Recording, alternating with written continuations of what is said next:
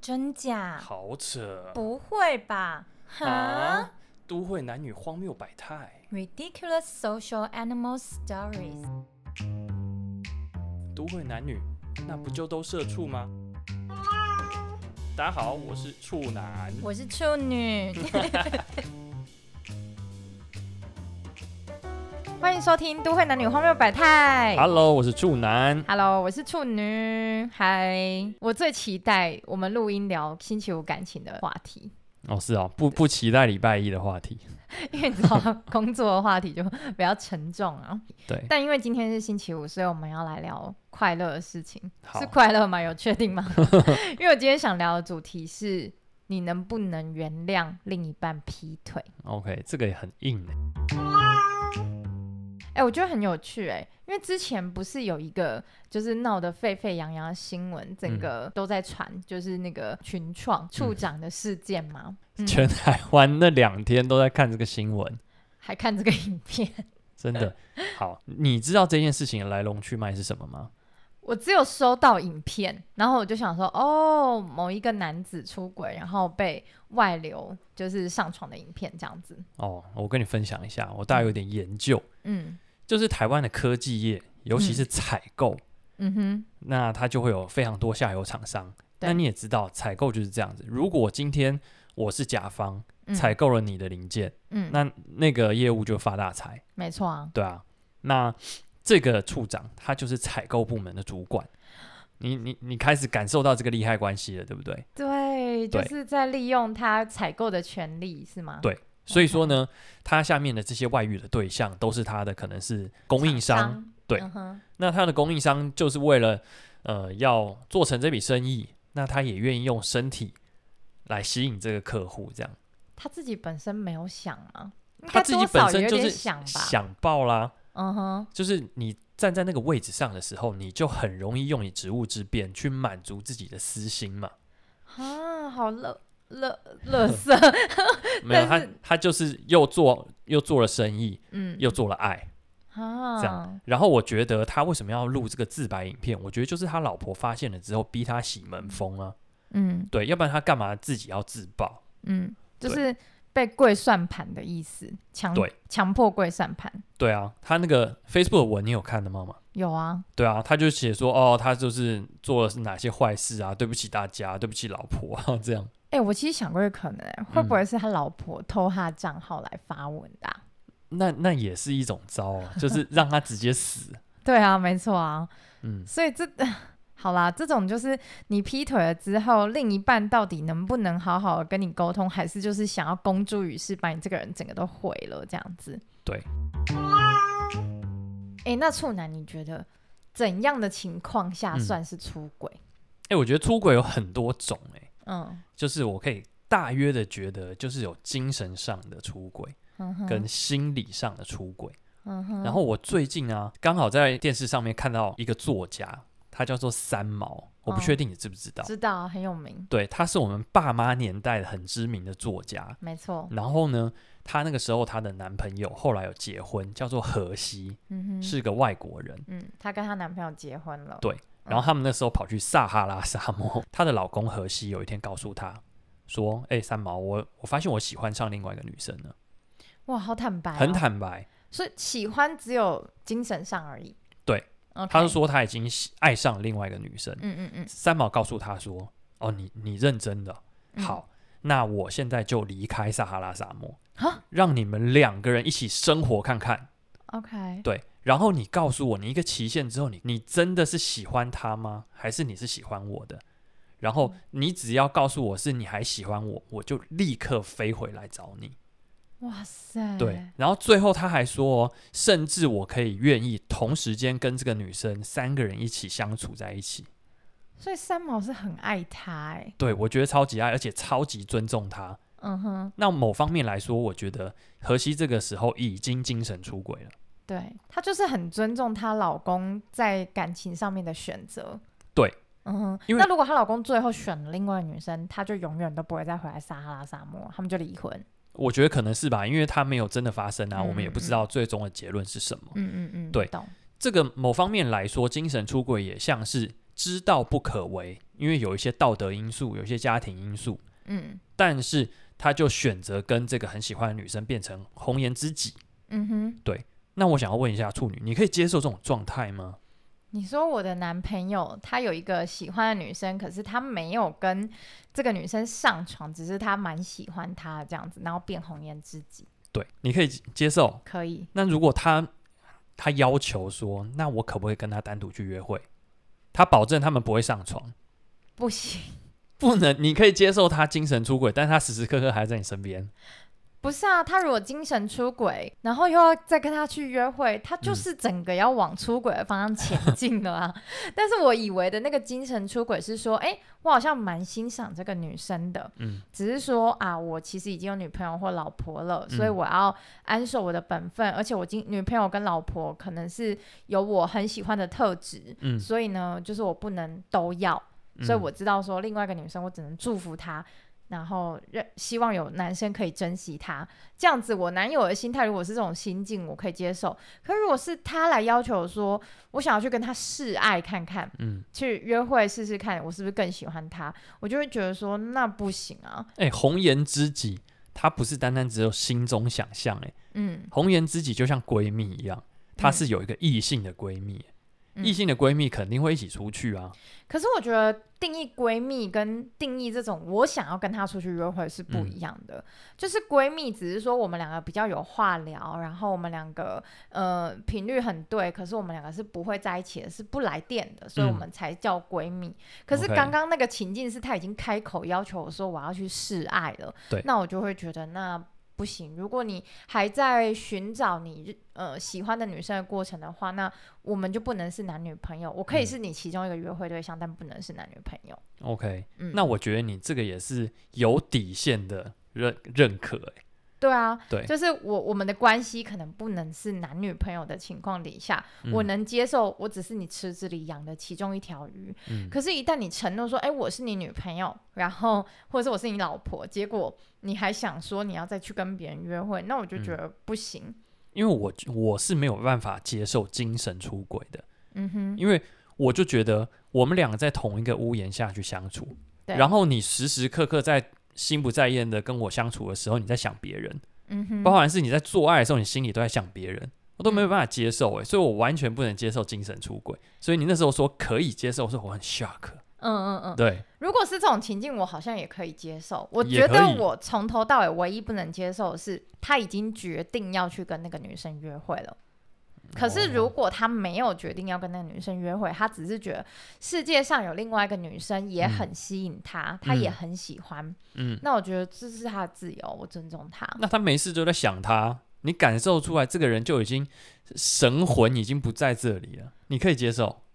嗯，可以啊，可 以，可以，因为我们的感情就会往他不够用心经营的情况底下继续发展。那嗯肯定有一天我们会走到感受不到彼此的爱。嗯但是也有可能，他就是想一想就觉得啊，算了，那女生好像也不是很适合我，我的老婆或者女朋友比较适合我，嗯我们也有可能重新的回归正常的经营的状态。嗯所以我不会在他只是幻想的时候，我就觉得他思想上不能有有这个状态，就是我不会去就责思想犯， ，OK。是他要真的犯了，或者是他有这个意图往那个方向前进了，我才会觉得说那不懂行。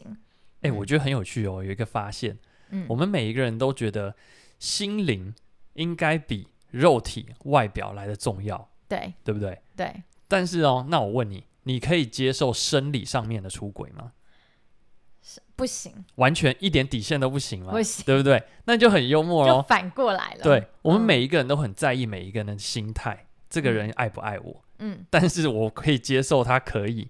哎精神出轨，精神出轨，但但是身体不能出轨。对啊，这个有点怪怪的， 嗯，我也不行，我不能接受，你是两个都不能，我两个都不能。接受。嗯嗯我是觉得我思想上可以接受他出轨，嗯但是身体上不行。那身体上什么样的程度不可以？要我说，我觉得我的底线很低耶、怎 么样？就可能是不要牵手、接吻这样子嗯，以外的，我都觉得我还好，可以用同一个吸管一起喝饮料，可以啊。你从小到大一起长大的男生朋友、女生朋友，不是就会这样子吗？但是会不会因为不同的情境，就会造成你醋劲大发？有可能，比如说，如果是一群朋友一起出去，比如说一杯饮料大家传着喝，他们两个嗯也喝到彼此的口水，这个我对就没关系。哦，可是如果他们两个是单独去约会，然后去看电影，然后嗯共享一杯饮料，对，共享一根吸管，我就会觉得比较吃醋一点。可是也不至于到要分手啦。哦，那会吵 架没有，我就会说，你可以再买一杯吗？ 哦。嗯，那如果屡试不爽，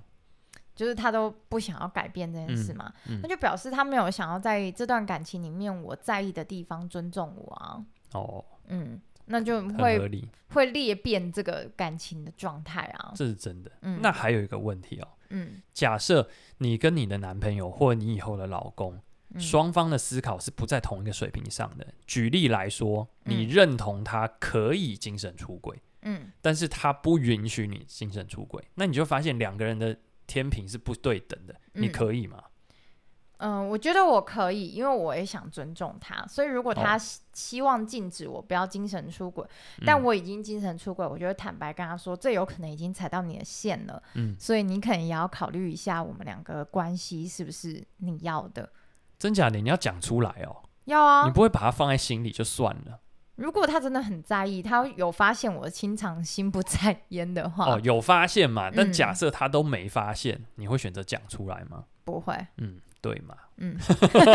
你干嘛？你干嘛把我诱导成一个喜欢说谎的人？我没有这样子，好不好？哦，对 OK 那反过来问一下处男，嗯，你觉得在身体上的出轨最低底线是什么？我的我觉得我这条 line 非常的明确，嗯哼，就是朋友能做的事情你就能做，嗯，超过朋友能做的事情你就出轨。对那如果是过马路的时候，嗯，男生勾了他的手，这样可以吗？我的哦 line 很明确，嗯我跟你走在斑马线上，嗯我不会去拉你的手。嗯哼，但是如果今天有一台车要撞你了，嗯，我肯定连抱我都会把你抱回来吧，嗯嗯嗯，嗯对不？对？懂懂。那懂这个里面会有情愫吗？没有。哦，对 OK，但是如果这个拉是有情愫的拉，嗯哼，那肯定有毛病嘛。嗯，所以我觉得我的这条 line 很清楚，我这一条 line 就是友谊里面，我不会跟异性牵到手，我不会跟他搂到腰，嗯我不会莫名其妙跟异性接吻。嗯哼，对，那如果踩到了，那就是生理上的出轨。 ，OK，明白。那我想要往下聊一下，嗯，你觉得劈腿的人，他们通常都有一什么样子的心态或心情才去劈腿的？我的确身边有一些很精彩的故事的对象，嗯哼，我自己去揣摩他们的心境哦。嗯，他们劈腿的时候有几个重要的重点是：第一个，缺乏新鲜感。就是一直都跟老婆做就是重复的事情，对所以他们想找一些新鲜或刺激，对嗯，就像是你们平常每天二十四小时待在一起，嗯连做爱都没有新鲜感，你你连它哪一根毛长在哪里你都知道。嗯，这时候你总是很希望啊，可不可以去求一个新的奶， 就是这样的感受。我跟你讲，我的朋友他就是一个，他说他这辈子没有摸过大奶，然后他就去认真想要去追求摸各种大奶，那就去花钱，他没有去花钱，他就是找免钱的。但重点就是、啊这个就是一种新鲜感，可是这样子对老夫老妻来说，就感觉出轨变成是必要的啊、因为老夫老妻就会变成是完全没有新鲜感的可能啊。老夫老妻，即便是到我婚姻里面，嗯我们还可以做很多的事情来营造新鲜感。比如，举例来说，出国，嗯哼，嗯，再来就是不只有纪念日，不只有生日的时候给惊喜，嗯，心情好的时候你就突然买一个东西送给对方，生活中突来的惊喜这样子对，不这是也在他预期里面的。嗯嗯，嗯这也就可以创造一些新鲜感。那还有什么？你刚刚说几个不同的因素，第二个是什么？第二个，我觉得就是那种有投怀送抱，诶，人家自己贴上来，嗯，干嘛不吃？哦，对方比较主动，对可我觉得这是比较偏男生的心态。对对对，我现在的例子 都是以男生为主，你可能等一下可以分享一下女生的嗯嗯嗯例子。对 o k 嗯，我的朋友他们也有像出差的啊的状态，就异国，嗯就有可能会碰到这种投怀送抱。因为我有一个朋友，嗯，他就是被公司派到法国去驻点半年。对。然后那时候他是跟另外一个女同事一起去的，嗯，然后那个女同事其实已经就是快要结婚喽。哦，对， 然后呢，但是在法国就是法语也讲不好，然后就讲英语啊这对样子，然后跟当地人的生活落差很大、啊，吃东西没有办法在外面餐餐吃，这样就会嗯一起买东西回去公司宿舍煮来吃啊什么，就等于是两个人一起生活了，哎，他这个出差的时间很长吗？就半年啊。哦，半年，OK，对，然后大概在第二、第三个月的时候，嗯那女生就半夜来敲她的门，嗯然后就说她跟她男朋友吵架，嗯，然后她觉得很孤单，她一个人在法国，什么很难过之类的。 OK，然后我朋友就哎、嗯，投怀送抱哎、真的啊，这个就是哎，我干嘛不让他进来？ 对，然后女生就在哭啊什么的，就抱一抱啊，嗯亲一亲啊，安慰一下，然后等一下就抱一抱不应该到亲一亲，这个过程就是他妈有毛病。啊，就是这是一个系列的，你知道吗？嗯，哭着来说，男友吵架就是一个起手式啦，对，然后男生会就会拍拍他的头，对啊，是不是？然后女生就会靠一下肩膀啊，然后什嗯么眼泪掉下来擦一下啊，这样子，然后就哦一切就自然而然发生了。总之呢，嗯这半年过去之后，嗯，那个女生就跟她原本的男友分手了。这已经是未夫未婚夫，有订婚了吗？对，没错。然后就决定要跟我朋友在一起。 太夸张了吧？刚刚那就是一个投怀送抱的情境，可是因为其实我朋友当时候只是觉得在异国很寂寞，然后嗯就想要有一个陪伴， 所以嗯等到回台湾的女生跟原本男友分手，然后自己要再送过来的时候，我朋友就不要了。 哦，原来是这样子。对，没错，就觉得啊，没有啊，那时候我们那些关系只限于我们在出差的时候。对，第三个嗯会想出轨原因是什么？哎、我觉得就是不爱了，或是不够爱。嗯哦，已经没有这个对感情想再继续投入的心情了。，对，没有这个动机了。他们可能有一些自己相处上的问题啊，嗯，然后长时间都搁在心里。对，没错，嗯，经济观、金钱观啊、价值观啊这些，嗯对。那这些小摩擦累积久了，那也会让人可能他一有机会逮到机会，或自己创造机会，嗯，然后他就去出轨。哦，我嗯其实也有一个像这样子的例子，哎，就是我之前大学室友，她跟她男朋友状态已经是交往可能三四年，很久了，很稳嗯定的状态。可我朋友脾气非常的差，嗯她是那种呃早上叫男友打电话来 morning call，然后男友打了二十通没有把她叫醒，她醒来发现她错过了第一堂课，嗯，她第一件事情就是打电话给男友。爆炸式的发飙，狂骂她男友。天哪，对，然后她男友是连续这么三四年的交往都在忍耐这件事情，对，然后，嗯、某一天她就抓到她男友出轨，跟别嗯的女生出去，然后 OK 她就来跟我哭说，那男的很贱呢、怎样怎样怎样什么的。然后那时候我就跟她说，我觉得你这个脾气或你这个状态，其实嗯早就磨掉他对你的爱了。懂他一开始愿意接受你这些脾气暴躁啊什么，他可能会觉得说啊没关系啊没关系啊，我被你骂一下就算了。可是他没被连续骂三四年，嗯对啊，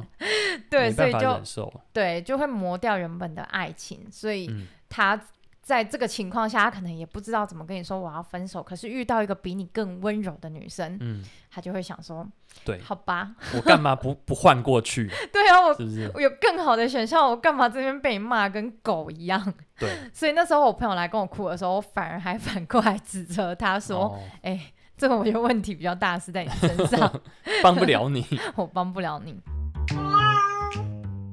哎、其实除了你刚刚讲的那三个，就是会劈腿的状态，我自己嗯觉得还有一个状态，就是是有一些人的个性本来就是非常玩咖类型的、哦 playboy，嗯，有那还是种 Play Girl 有没有 Black Play Girl？有有有有，sorry，我不应该只讲男 生，就是花花公子、花花女子这样嗯子。然后他们本来就希望自己感觉很受欢迎，然后就希望同时间有很多人追求自己，嗯，或者是随时想要跟什么女生出去，伸手一来就有的那一种，就是哦优越感。对，对，然后他们这个状态就会不小心劈腿了。比如说有一个女生特别跟他关系特别好，然后嗯公开恋情，那嗯其他几个女生就会变他劈腿的对象。那你觉得会不会有一些人的心态是，他就在追求百人斩、千人斩，有啊，他就喜欢有一个稳定的对象，但同时间还在累积这种战果、对啊，有些人就是这样啊，甚至累积星座 啊，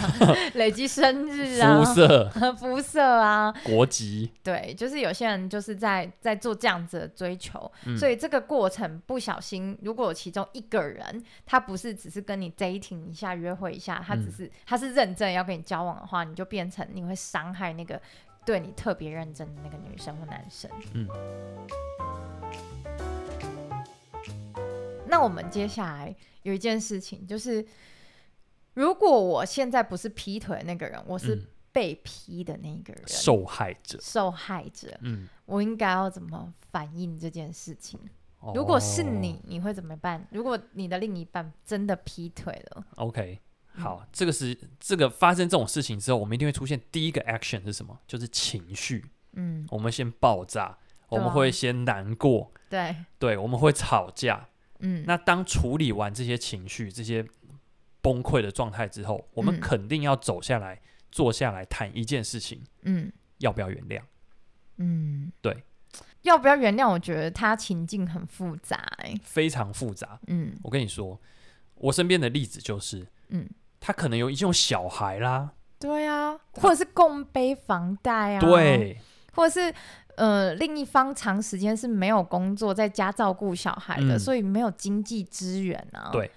嗯，就是两个人如果进入婚姻又更是嘛，有小孩更是千丝万缕，这已嗯经不是两个人的事，是两个家庭的事情。两个朋友圈也可能是，对，嗯，，好，那这时候该怎么解决？嗯有这个刚刚讲的这些因素，就有可能构成原谅的主因。嗯，嗯因为嗯太麻烦了，嗯，那我还是原谅他好了。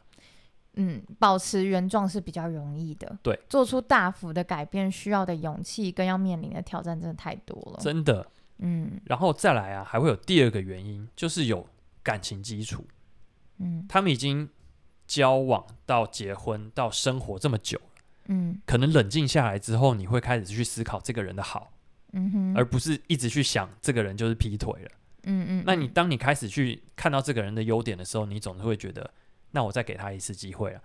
嗯前提是这个劈腿的人有有认错啊。嗯对他如果摆明就说，嗯，怎么样怎么样，那就分了吧，我要去跟小三爽喽，那你绝对不会原谅他嘛。嗯，这种情境是不是比较有可能发生在？你说什么老夫老妻啊，关系其实很好，只是说啊很没有新鲜感，所以不小心一个出了差错， 对，我觉得是，嗯嗯嗯所以我就就觉得，如果是有这种状态，感情基础，嗯那你又有一些奇奇怪怪的需求，举例来说，你想要我朋友想要去摸大奶，嗯 嗯，那你嗯干嘛不花钱嫖妓就好？真的就不需要去真的把感情这件事情投入，对，因为你很难收回。真的对你去嫖妓，干净利落，不要被老婆发现。真 的，对，没错。对还有呢，还有什么样的情境底下你绝对会原选择谅原谅？我觉得还会有一一种人，就是怕找不到适合的人，再也找不到了。嗯，因为每一个人都有自己一些奇怪的个性啊、缺点啊。嗯那既然跟这个人已经长久走下来一个稳定的关系，一定是磨合了之后，对方可以接受。嗯哼，那这个时候被批的那个人，他会去思考：诶，我以后是不是又要花一样的时间成本，然后嗯去找到对的人？嗯然后找到一个对的人，又要用花更多的时间成本，再让他习惯我的缺点，然后我们长久走下哦去，那就就觉得很很浪费啊。嗯，那我还是原谅他好了。哎、可是像我觉得这一种人啊，嗯，他们有时候其实是因为，比如说像他被暴力虐待，他是虐待上的受害者，嗯，或者是他是经济上有被控制，比如说、嗯哎我没有赚钱的能力，然后但是都是你在支应我的经济生活，对或者是说有些男生是很喜欢用，不是男生啊，就是有一些另一 半是很喜欢用言语做一些精神上面的虐待的，嗯然后这些人经常性的被虐待或控制习惯之后，嗯，他们反而离不开那个人欸呢、对啊，之前我忘记有一个心理上面的症状，就是杀人凶手囚禁的这个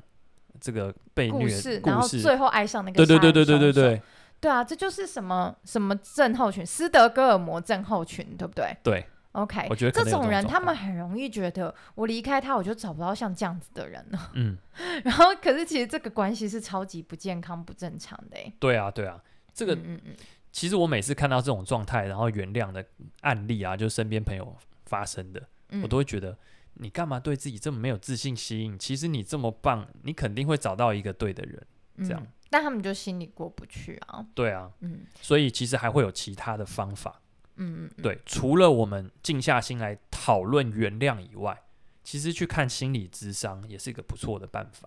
你是说劈腿后两个人一被劈或劈腿嗯后两个人决定要原谅，然后一起去看心理咨商师？我是觉得这他样们子啊可以吗到不用原谅，就先去看心理智商。去探讨为什么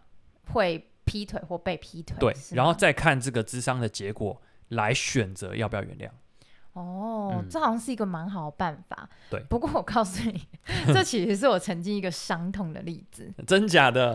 真的。好，你说说看。就是我之前不是有前几集有跟大家分享过，我有一个男朋友，他用那个就是微信的摇一摇，长时间在我家附近找女生打炮劈腿。呃，对对。对对对对，对对嗯，对，然后那个男生他当时候有一个非常好的朋友，嗯我们三个人是会一起常常出去吃宵夜啊，然后逛街啊什么，我们是感情很好的朋友。对。然后呢，那个男生后来知道他我前男友一直这样子嗯去跟别人打炮之后，对他就去跟我前男友说：“你应该去看心理咨商，了解为什么你这么想要跟别的陌生人打炮。是不是有心理疾病啊？对，是不是有心理疾病？”嗯然后最后他，我前男友也真的去看了，对，然后那个心理咨商师跟他说，因为我前男友是一个从小被母爱嗯过度照顾跟包围的人， 就妈宝嘛。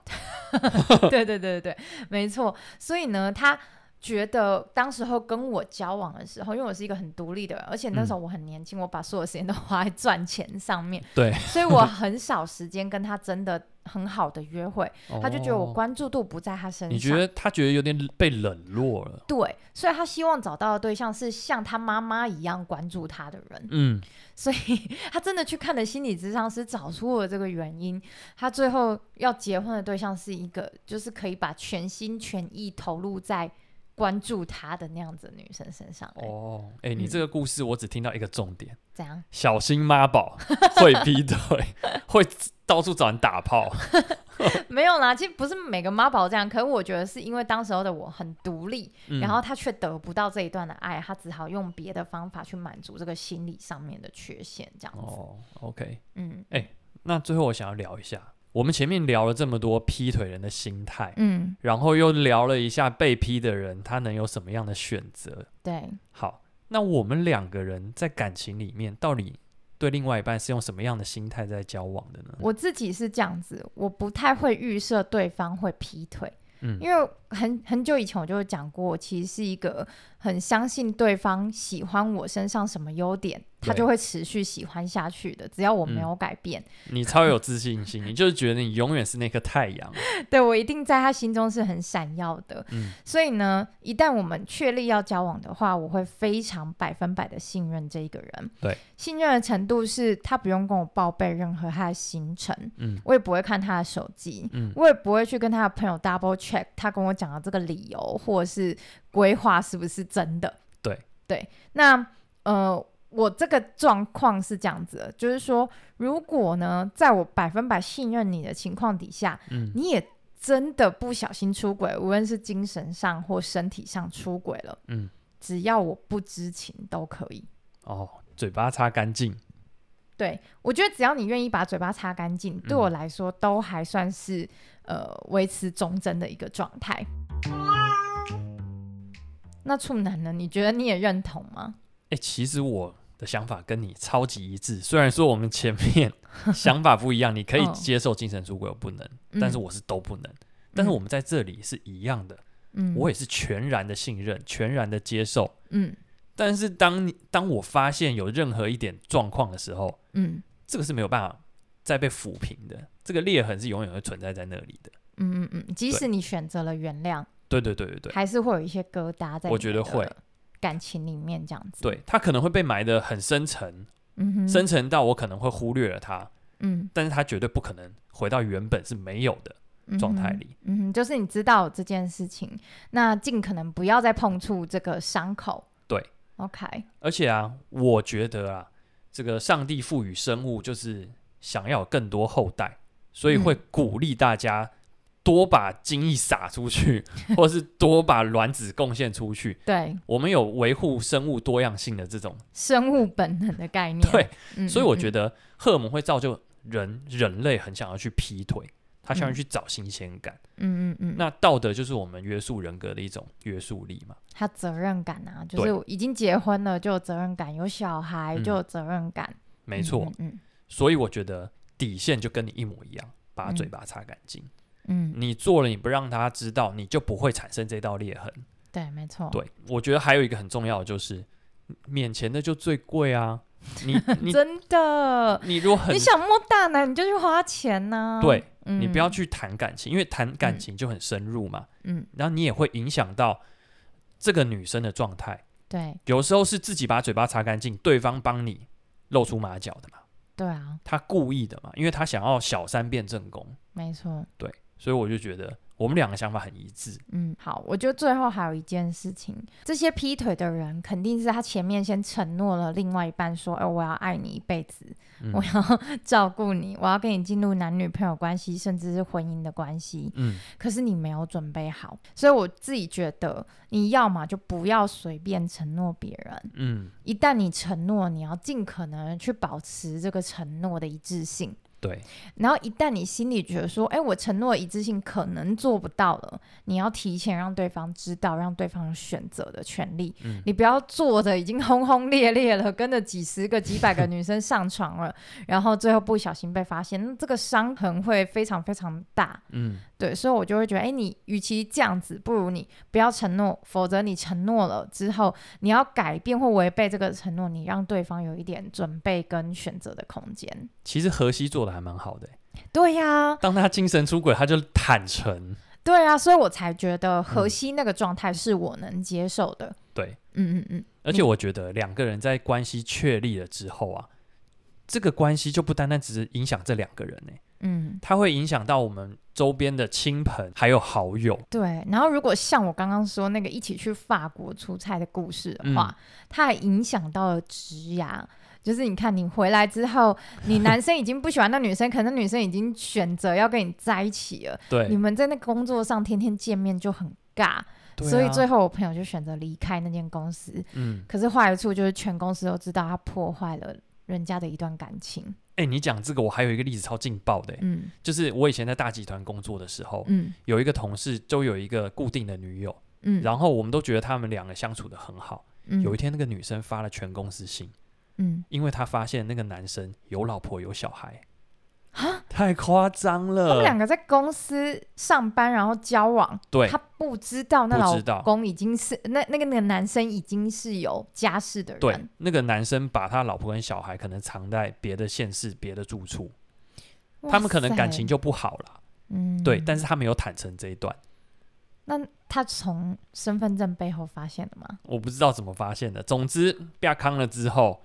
这个男生也离职啦。就像你刚刚讲的，会还会影响工作。没错，这个太严重了，对，所以就是跟大家说。呃，如果可以的话，你池子里面可以养很多条鱼，慢慢的选，这是你的自由。对但一旦你选了一条鱼之后，你要嗯为那条鱼负责，把其他鱼赶出去，让那些鱼可以去找自己的新天地，对然后也好好为你这条鱼负责，这对样子。做嗯个负责任的大人。没错，拜。拜。